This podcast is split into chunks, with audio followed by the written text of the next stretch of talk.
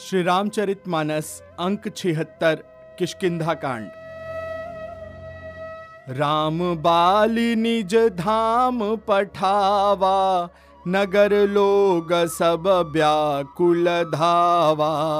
नाना विधि बिलाप कर तारा, छूटे के सन देह संभारा। श्री रामचंद्र जी ने बाली को अपने परम धाम भेज दिया। नगर के सब लोग व्याकुल होकर दौड़े। बाली की स्त्री तारा अनेकों प्रकार से विलाप करने लगी। उसके बाल बिखरे हुए हैं और देह की संभाल नहीं है। तारा बिकल देखी रघुराया, दीन ज्ञान हरि लीन माया। छिति जल पावक गगन समीरा पंच रचित अति अधम शरीरा। तारा को व्याकुल देखकर श्री रघुनाथ जी ने उसे ज्ञान दिया और उसकी माया उसके अज्ञान को हर लिया। उन्होंने कहा, पृथ्वी, जल, अग्नि, आकाश और वायु, इन पाँच तत्वों से यह अत्यंत अधम शरीर रचा गया है। प्रगट सुतनु तव आगे सोवा, जीवनेत्य के ही लगी तुम्हारोवा उपजा ज्ञान चरण तब लागी लीन सी परम भगति बर मागी। वह शरीर तो प्रत्यक्ष तुम्हारे सामने सोया हुआ है और जीव नित्य है, फिर तुम किसके लिए रो रही हो? जब ज्ञान उत्पन्न हो गया तब वह भगवान के चरणों में लगी और उसने परम भक्ति का वर मांग लिया। उमा दारु ज्योतिष की नाई, सब ही नचावत राम गोसाई। तब सुग्रीव ही आय सुदीन्हा, मृतक कर्म विधि बत सब कीन्हा। शिव जी कहते हैं, हे उमा स्वामी श्री राम जी सबको कठपुतली की तरह नचाते हैं। तदनंतर श्री राम जी ने सुग्रीव को आज्ञा दी और सुग्रीव ने विधि पूर्वक बालिका सब मृतक कर्म किया। राम कहा, अनुज ही समुझाई राज देहु सुग्रीव ही जाई। रघुपति चरण नाई करी माथा चले सकल प्रेरित रघुनाथा। तब श्री राम जी ने छोटे भाई लक्ष्मण को समझा कर कहा कि तुम जाकर सुग्रीव को राज्य दे दो। श्री रघुनाथ जी की प्रेरणा आज्ञा से सब लोग श्री रघुनाथ जी के चरणों में मस्तक नवाकर चले। लक्ष्मण तुरत बोलाए, पुरजन बेप्र समाज राजू दीन सुग्रीव कहाँ? अंगद कहाँ जुबराज? लक्ष्मण जी ने तुरंत ही सब नगरवासियों को और ब्राह्मणों को, समाज को बुला लिया और उनके सामने सुग्रीव को राज्य और अंगद को युवराज पद दिया। उमा राम समहित जग माही, गुरु पितु मातु बंधु प्रभु नाही। सुर नर मुनि सब कै हरीति स्वार्थ लागी करही सब प्रीति।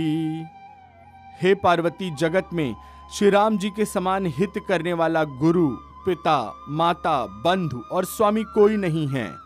देवता, मनुष्य और मुनि सबकी यह रीति है कि स्वार्थ के लिए ही सब प्रीति करते हैं। बाली त्रास व्याकुल दिन राती, तन बहुब्रन चिंता जर छाती। सोई सुग्रीव कीन्ह कपिराऊ, अति कृपाल रघुबीर सुभाऊ। जो सुग्रीव दिन रात बाली के भय से व्याकुल रहता था, जिसके शरीर में बहुत से घाव हो गए थे, जिसकी छाती चिंता के मारे जला करती थी। उसी सुग्रीव को उन्होंने वानरों का राजा बना दिया। श्री रामचंद्र जी का स्वभाव अत्यंत ही कृपालु है। जानत हूँ अस प्रभु परिहरही, काहे न विपति जाल नर परही। पुनि सुग्रीव ही लीन बोलाई बहु प्रकार नृपनीति सिखाई। लोग जानते हुए भी ऐसे प्रभु को त्याग देते हैं। वे क्यों न विपत्ति के जाल में फंसे।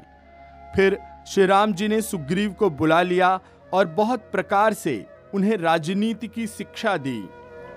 कह प्रभु, सुनु सुग्रीव हरीसा, पुर न जाऊँ दस चारी बरीसा।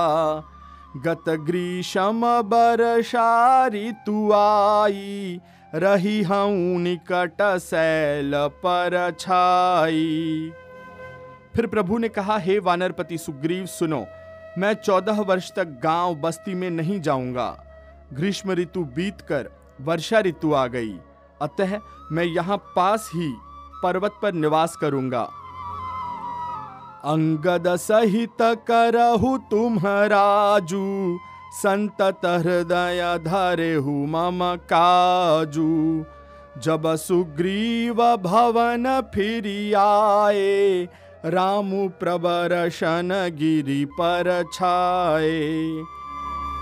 तुम अंगद सहित राज्य करो, मेरे काम का हृदय में सदा ध्यान रखना। तदनंतर जब सुग्रीव जी घर लौट आए, तब श्री राम जी प्रवर्षण पर्वत पर जा टिके। प्रथम ही देवन गिरी गुहा राखे रुचिर बनाई राम कृपा निधि कछु दिन बास करी हिंगे आई देवताओं ने पहले से ही उस पर्वत की एक गुफा को सुंदर बनाकर सजा कर रखा था। उन्होंने सोच रखा था कि कृपा की खान श्री राम जी कुछ दिन यहाँ आकर निवास करेंगे। सुंदर बन कुसुमित अति शोभा गुंजत मधुपनिकर मधुलोभा कंदमूल फल पत्र सुहाए भय बहुत जबते प्रभु आए सुंदर वन फूला हुआ अत्यंत सुशोभित है। मधु के लोभ से भौरों के समूह गुंजार कर रहे हैं। जब से प्रभु आए तब से वन में सुंदर कंद, मूल, फल और पत्तों की बहुतायत हो गई। रहे तहाँ अनुज सहित सुर भूपा मधुकर खग मृग तनु धरी देवा, करही सिद्ध मुनि प्रभु कैसेवा मनोहर और अनुपम पर्वत को देखकर देवताओं के सम्राट श्री राम जी के छोटे भाई सहित वहाँ रह गए। देवता, सिद्ध और मुनि, भौरों, पक्षियों और पशुओं के शरीर धारण करके प्रभु की सेवा करने लगे। मंगल रूप भयऊ बन तब ते, कीन्ह निवास रमापति जब ते। फटिक शिला अति शुभ्र सुहाई, सुख आसीन तहा द्वौ भाई। जब से रमापति श्री राम जी ने वहाँ निवास किया, तब से वन मंगल स्वरूप हो गया। सुंदर स्फटिक मणि की एक अत्यंत उज्जवल शिला है। उस पर दोनों भाई सुख पूर्वक विराजमान हैं। कहत अनुज सन कथा अनेका, भगति बिरति नृपनीति विवेका।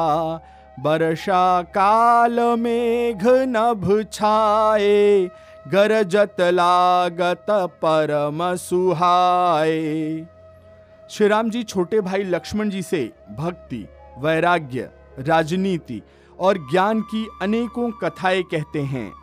वर्षा काल में आकाश में छाए हुए बादल गरजते हुए बहुत ही सुहावने लगते हैं। लक्ष्मण देखू मोर गन नाचत बारिद पेखी।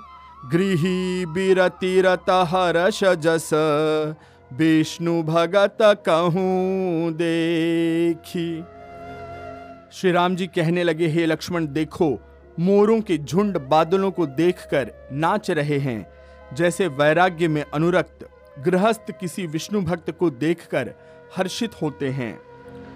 घन घमंड न भगर जत घोरा प्रिया ही न डर पत मन मोरा।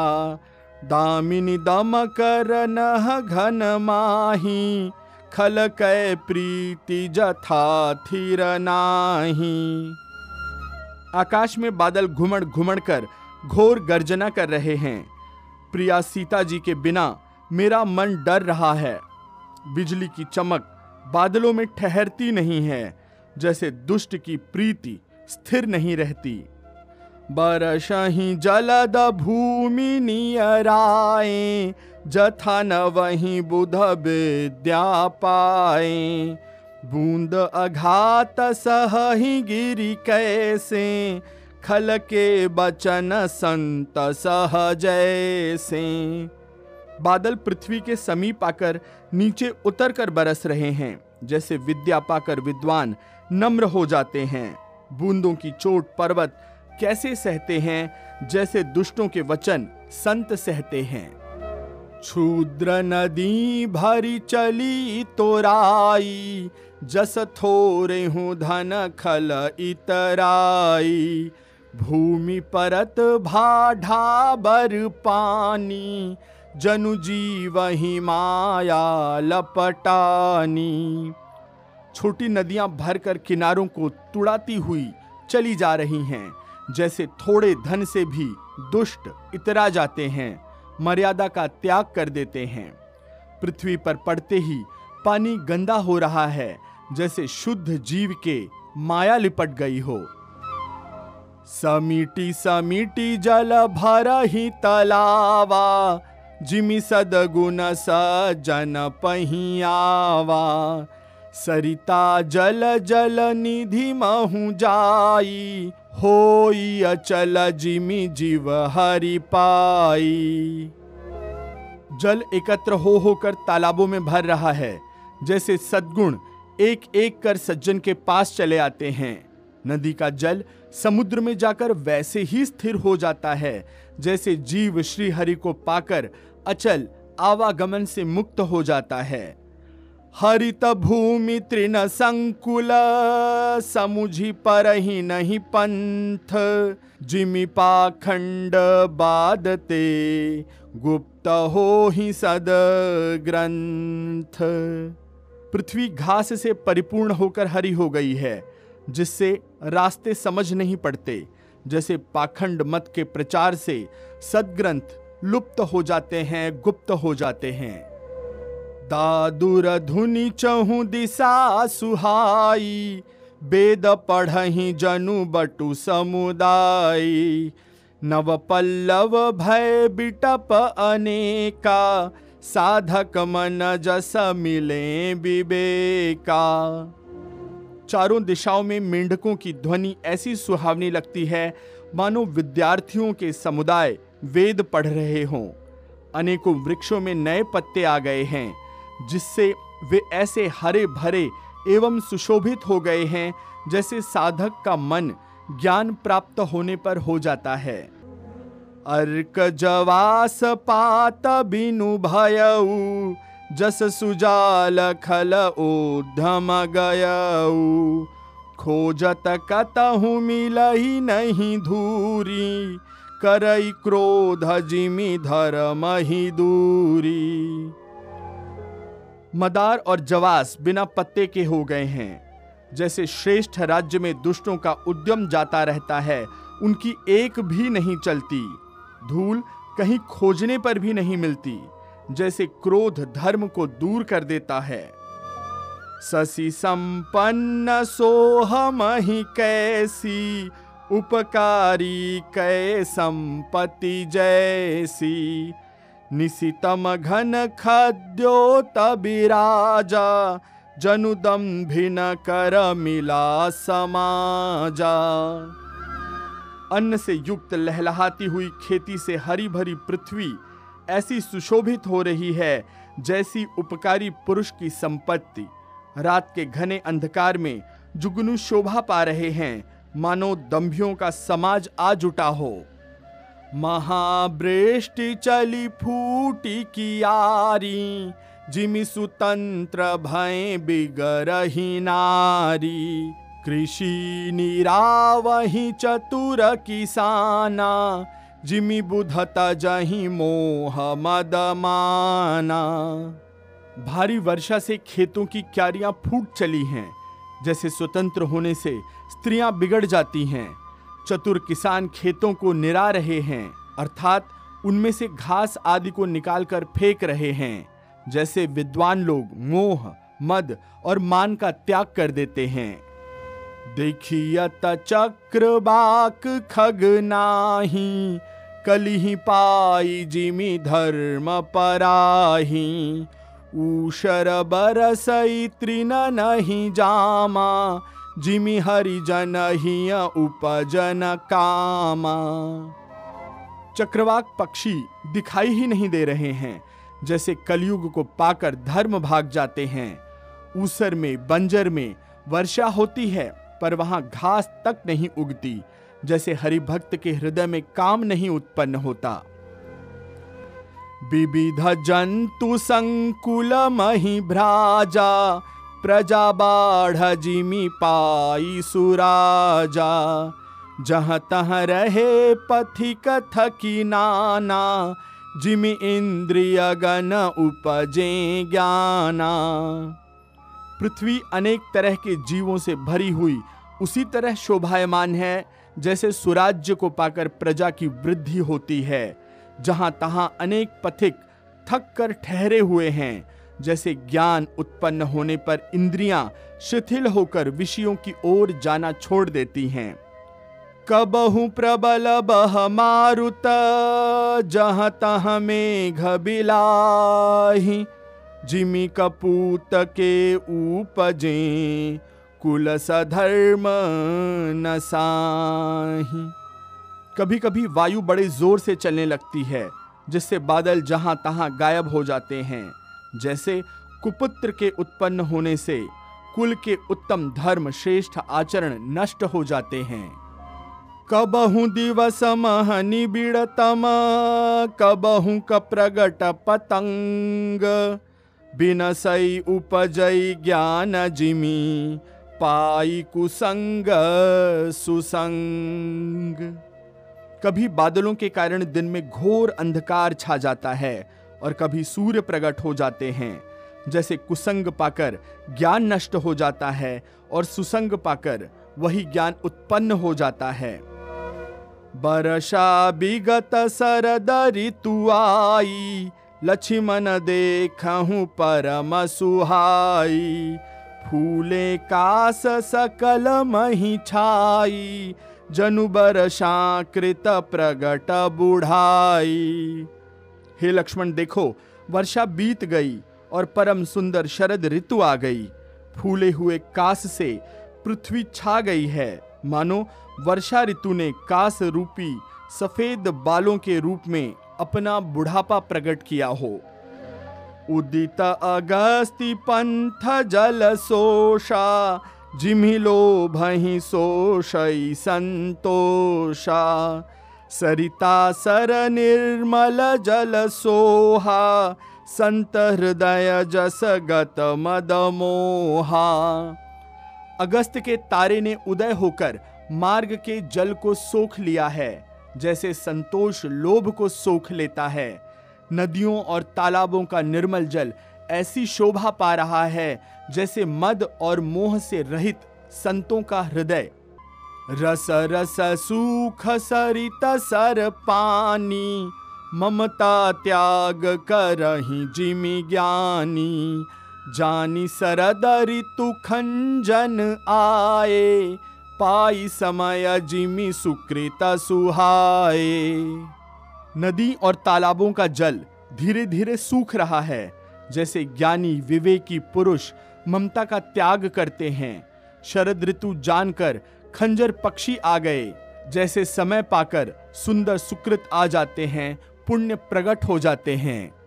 पंकन रेणु सोह असी धरनी नीति निपुण नृप जसी करनी जल संकोच बिकल भई मीना, अबुध कुटुम्बी जिमी धन धनहीना न कीचड़ है, न धूल इससे धरती ऐसी शोभा दे रही है जैसे नीति निपुण राजा की करनी।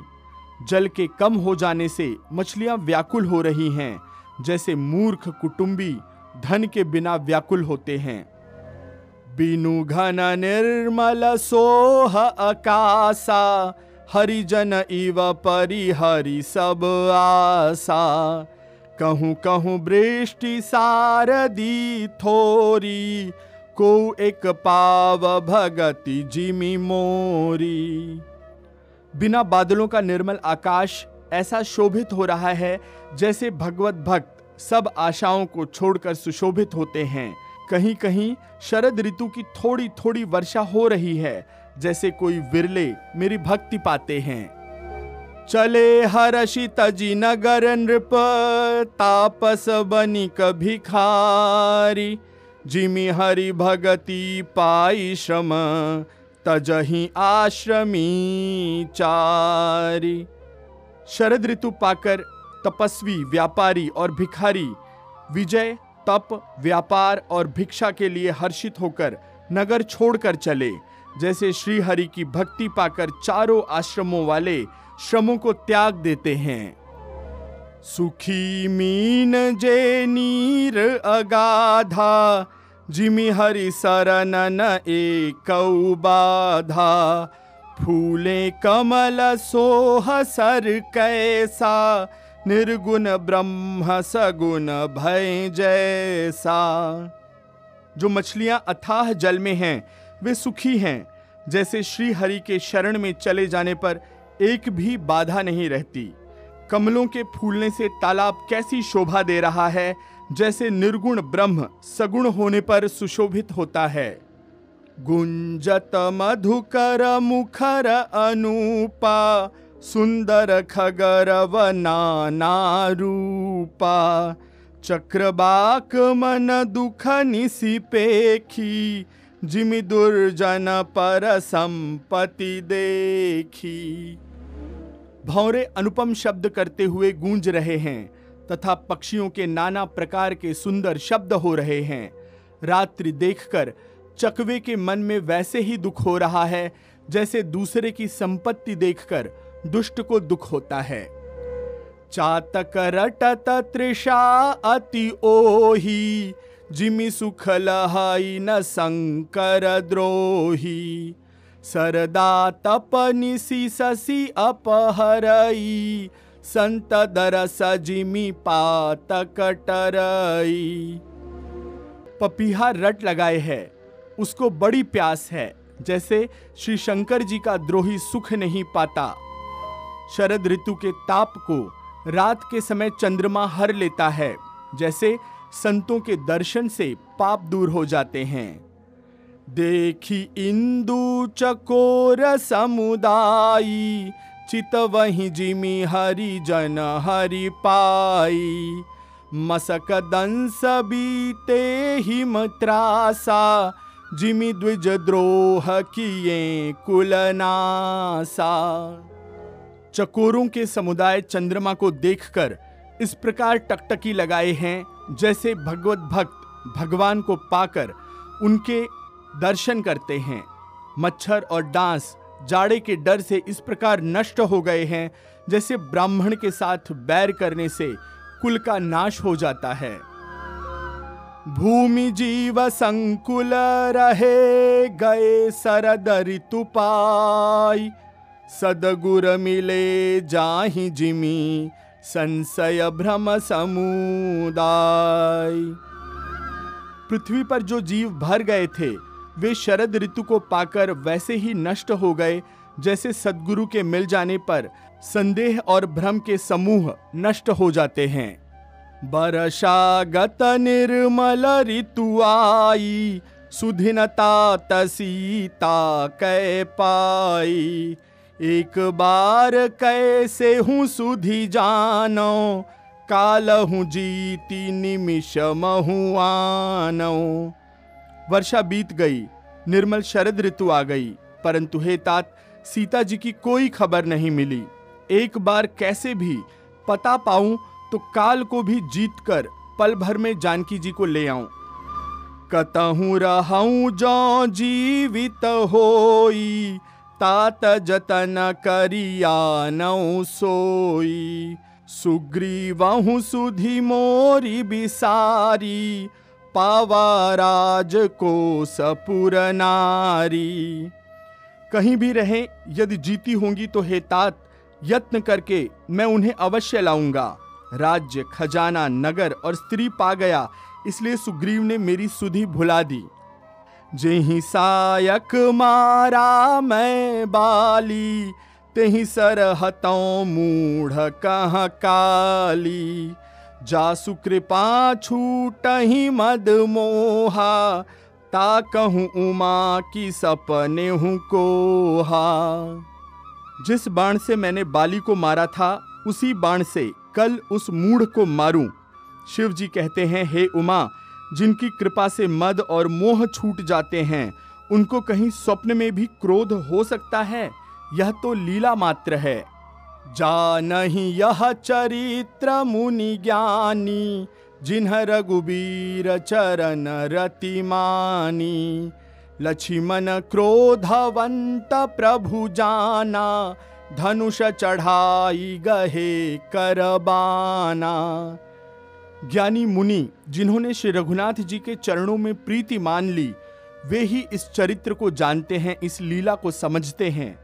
लक्ष्मण जी ने जब प्रभु को क्रोध युक्त जाना, तब उन्होंने धनुष चढ़ाकर बाण हाथ में ले लिए। तब अनुजहि समुझावा, रघुपति करुणा सीव, भय दिखाई ले आवहु, तात सखा सुग्रीव। तब दया की सीमा श्री रघुनाथ जी ने, छोटे भाई लक्ष्मण जी को कहा कि, हे तात सखा सुग्रीव को केवल भय दिखलाकर ले आओ। उसे मारने की ज़रूरत या बात नहीं है। यहाँ पवन सुत हृदय बिचारा, राम काजु सुग्रीव बिसारा। निकट जाई चरणन ही सिरुनावा चारि हूँ विधि ते ही कही समुझावा। यहाँ पवन कुमार हनुमान जी ने विचार किया कि सुग्रीव ने श्री राम जी के काम को भुला दिया। उन्होंने सुग्रीव के पास जाकर चरणों में सिर नवाया और साम, दाम, दंड, भेद चारों प्रकार की नीति कहकर उन्हें समझाया। सुनि सुग्रीव परम भय माना विषय मोर हरि ज्ञाना। अब मारुत सुत दूत समूहा पठवऊ जहाँ तहाँ बानर जूहा हनुमान जी के वचन सुनकर सुग्रीव ने बहुत ही भय माना, बहुत डरे। विषयों ने मेरे अज्ञान को हर लिया। अब हे पवनसुत, जहाँ तहां वानरों के यूथ रहते हैं, वहाँ दूतों के समूह भेजो, ऐसा सुग्रीव ने कहा। कहूँ पाख महू आई न जोई मोरे करता कर बध होई तब हनुमंत बोलाए, दूता, सब कर करी सनमान बहुता। और कहला दो कि एक पखवाड़े में जो न आ जाएगा, उसका मेरे हाथों वध होगा। तब हनुमान जी ने दूतों को बुलाया और सबका बहुत सम्मान करके भय अरु प्रीति नीति देख राई चले सकल चरण ही सिर नाई। एहि अवसर लक्ष्मणपुर आए, क्रोध देखी जहाँ तहाँ कपिधाए सबको भय, प्रीति और नीति दिखलाई। सब बंदर चरणों में सिर नवाकर चले। इसी समय लक्ष्मण जी नगर में आए। उनका क्रोध देखकर वानर यहाँ वहाँ भागने लगे। धनुष चढ़ाई कहा, तब जारी करऊं पुर छार व्याकुल नगर देखी, तब आयऊ बाली कुमार। उसके बाद लक्ष्मण जी ने धनुष चढ़ाकर कहा कि नगर को जलाकर अभी राख कर दूँगा। तब नगर को व्याकुल देखकर बालीपुत्र अंगद जी उनके पास आए। चरण नाई सिरु बिनती कीन्ही, लक्ष्मण अभय बाहते ही दीन्ही। क्रोधवंत लक्ष्मण सुनि काना, कह कपीस अति भय अकुलाना।